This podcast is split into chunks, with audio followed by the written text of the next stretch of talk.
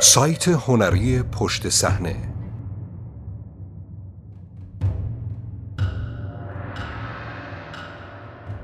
بازی مرکب. تمثیلی از جهنم سرمایه داری. پیامی امید بخش فراتر از واقعیت های بیرحمانه کاپیتالیسم نئولیبرال.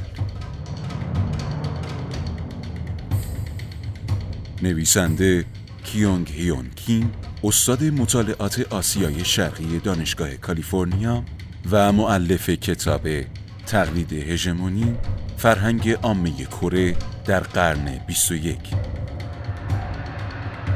مترجم علی اکبر جناب زاده منبع فارن پالیسی.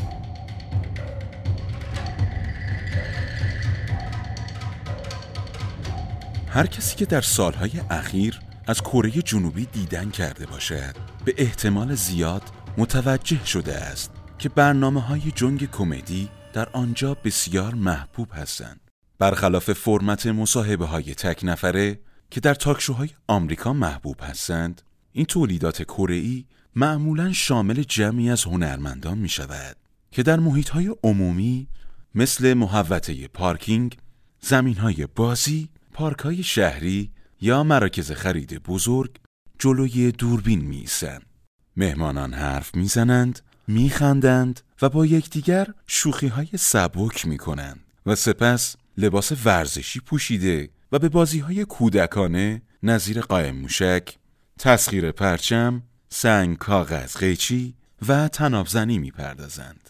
بازندگان این بازی ها مجازات تحقیر آمیز اما بدون خطر دریافت می کنند. اغلب اوقات وعده غذاییشان حذف می شود یا برای برگشت به استودیوی برنامه آنها را سوار ماشین نمی کنند. هرچه که این مجازات تحقیر آمیزتر باشد حس تخلیه روانی و لذت برای بینندگان نیز بیشتر می شود.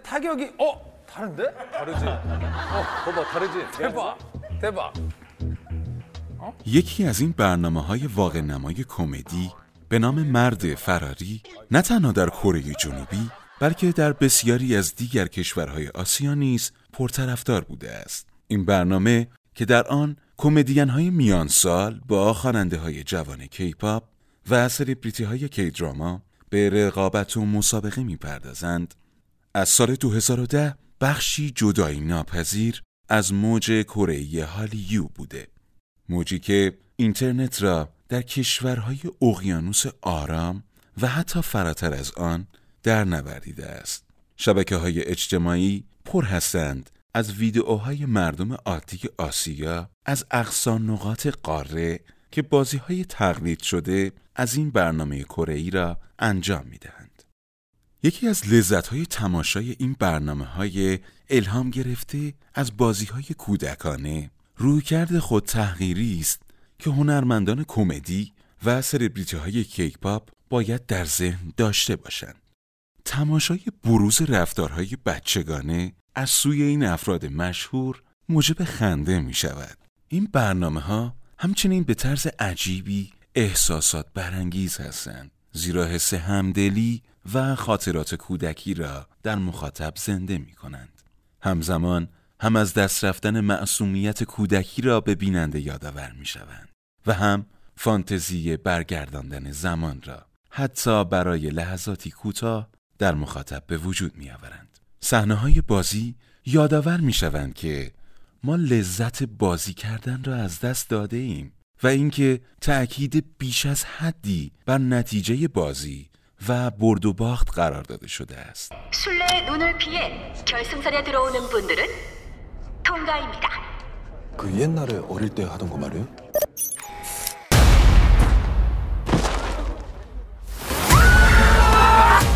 مجموعه بلاکباستر جدید نتفلیکس به نام بازی مرکب این ایده را کاملا واژگون می کند.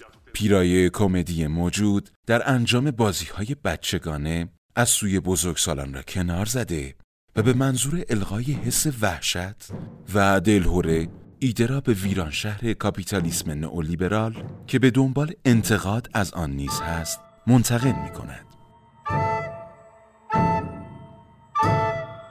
هشدار خطر لو رفتن قصه به جای کمدین ها و ستاره های کیپاپ شرکت کنندگان ظاهرا خیالی این بازی های بچگانه مردان و زنان مستحسنی هستند که در منجلاب بدهی فرو رفتند و حاضرند تقریبا هر کاری بکنند تا فوراً به پولی سهل الوصول دست یابند.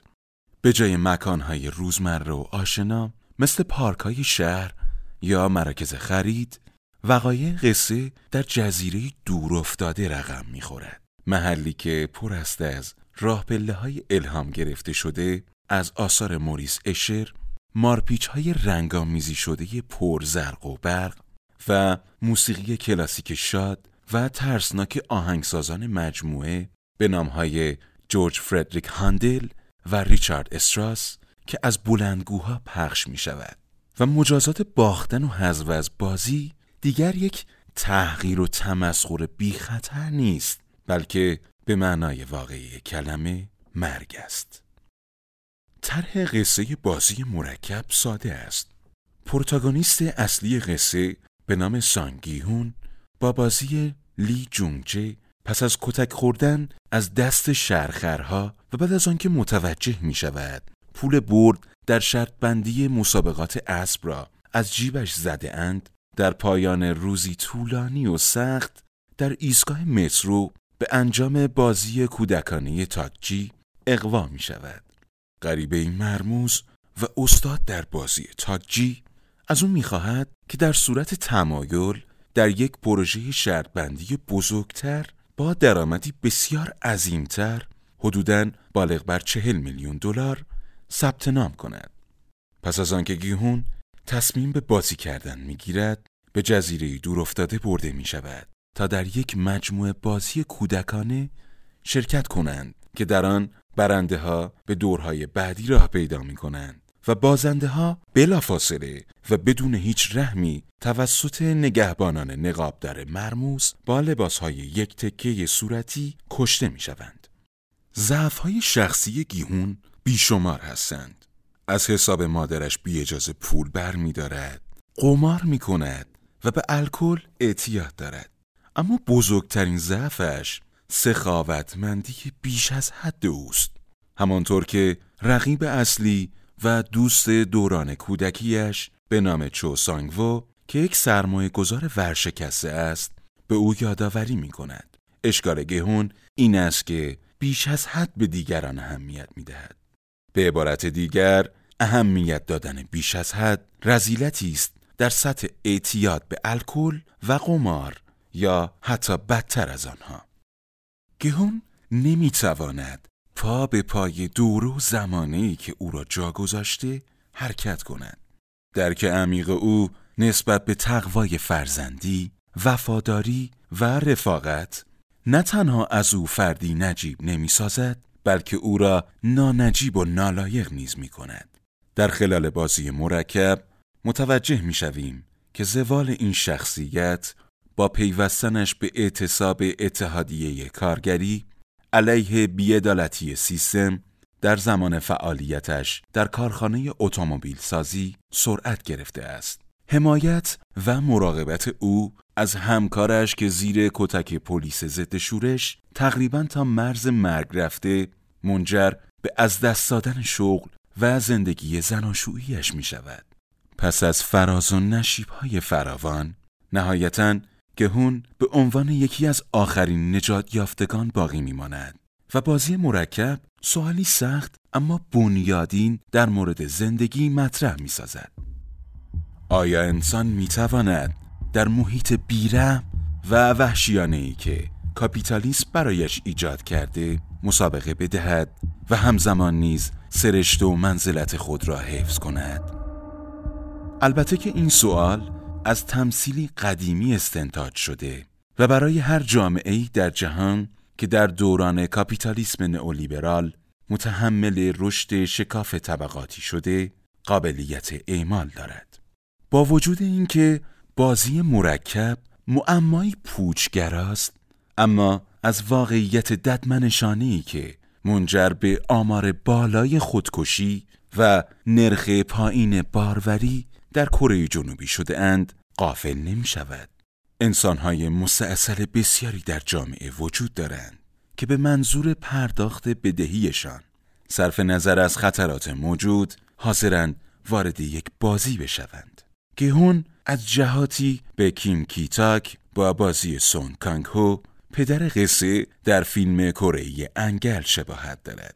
تنها تفاوت بین گهون و کیتاک این است که دومی فرزندانی بالغ و زرنگ دارد. که قادر هستند برای خانوادهشان ناناوری کنند. اما گیهون قصه بازی مرکب از فرزند شانسی نیاورده است.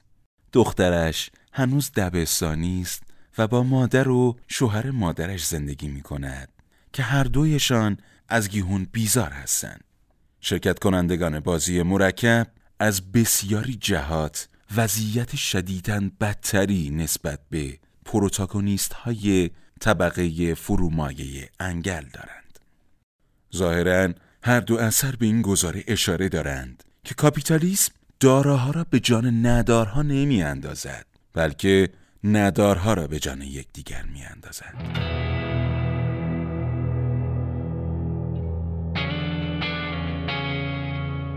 بازی مرکب برخلاف جاذبه جهانیش توانسته است تا طرز بیان منحصر به فرد خود را بیابد و توجهات را به ارزش های محلی جلب کند. بسیاری از پست ها و میم های شبکه های اجتماعی اشاره کردند که تأثیر گذارترین صحنه بازی مرکب توسط پروتاگونیست ها و شرورهای مرد داستان صورت نگرفته بلکه از سوی دو شخصیت زن نقش مکمل رقم خورده است. کانگ سبویوک با بازی جونگ هویون یک پناهنده از کره شمالی که از کمونیسم فرار کرده تا در کاپیتالیسم برای بقای خود بجنگد و جی یونگ با نقش آفرینی لی یومی که پس از کشتن پدر قاتلش دستگیر شده و به تازگی از زندان آزاد شده است. برخلاف بازیکنان مرد که مشغول نقشه کشیدن و برنامه ریختن و فریب دادن همتیمی های قویتر و باهوشتر خود هستند تا خودشان در هر دور از بازی در جایگاه بهتری قرار بگیرند. این دو زن جوان تنها بودن را انتخاب کردند که این امر موجب شده تا افرادی متفاوت و قابل اتکا باشند. با این حال شانسشان نهایتا ته می کشد در یکی از دورهای پایانی در بازی که در آن تنها یک نفرشان می‌تواند به مرحله بعدی راه پیدا کند و دیگری لاجرم حذف می شود و در واقع اعدام می شود این دو در مقابل یکدیگر قرار می گیرند. این موضوع فرصتی را به وجود می آورد تا درام قصه واقعا بدرخشد با علم به اینکه یکی از این دو شخصیت تنها تا نیم ساعت دیگر زنده است ما با موقعیتی فوقالعاده و دراماتیک مواجه می شویم که در آن هیچ کدام از شخصیت ها تلاش نمی کنند بر سر دیگری کلاه بگذارند یا راه فراری از مرگ در این سیستم بیابند. برخلاف آنچه در بسیاری از درام های آمریکایی معاصر یا قصه های مرد محور اتفاق می افتد، این دخترها می‌خواهند که صرفا با یکدیگر حرف بزنند و درباره دیالوگی از فیلم کره نفوذی بریم تو مالدیو نوشیدنی محیطو بخوریم گفتگویی به ظاهر بیمعنا داشته باشند. هر دو زن قبول می‌کنند تا بعد از تمام شدن بازی ها با یکدیگر در جزیره شگرف آن نوشیدنی را امتحان کنند.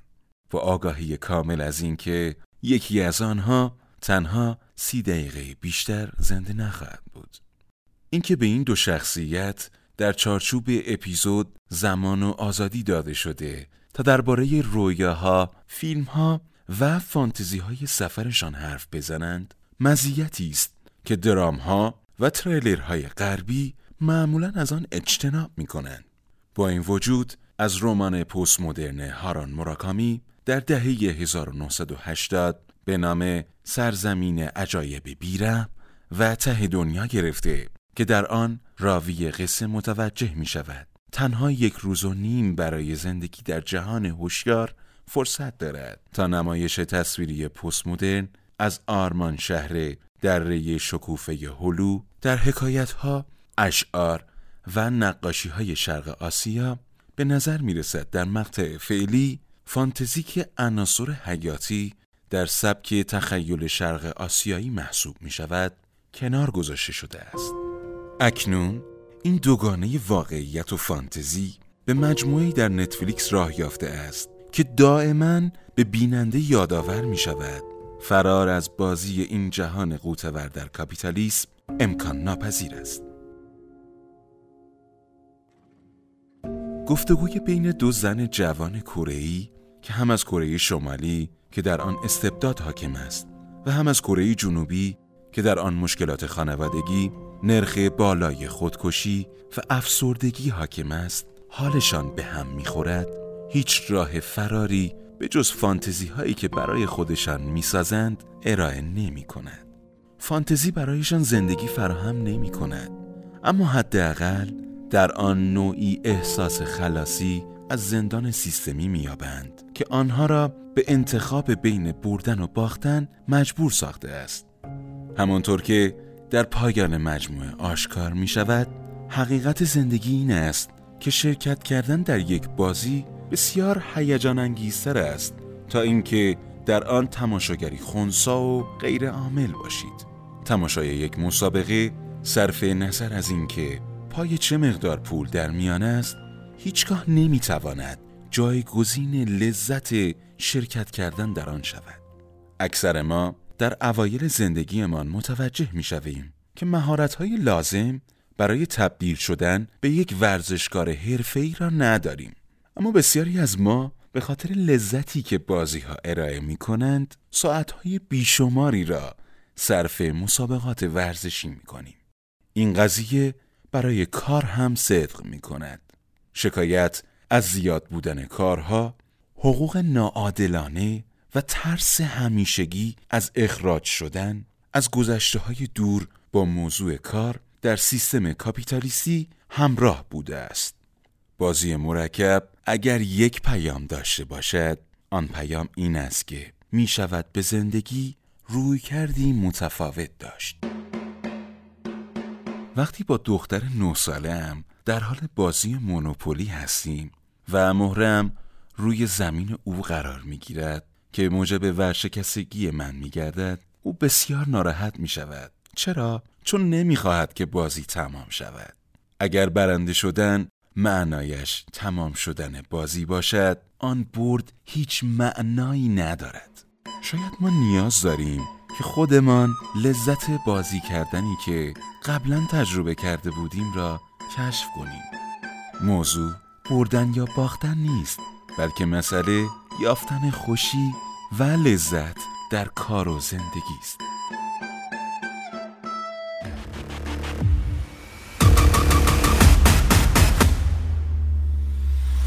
سایت هنری پشت صحنه behindthescene.ir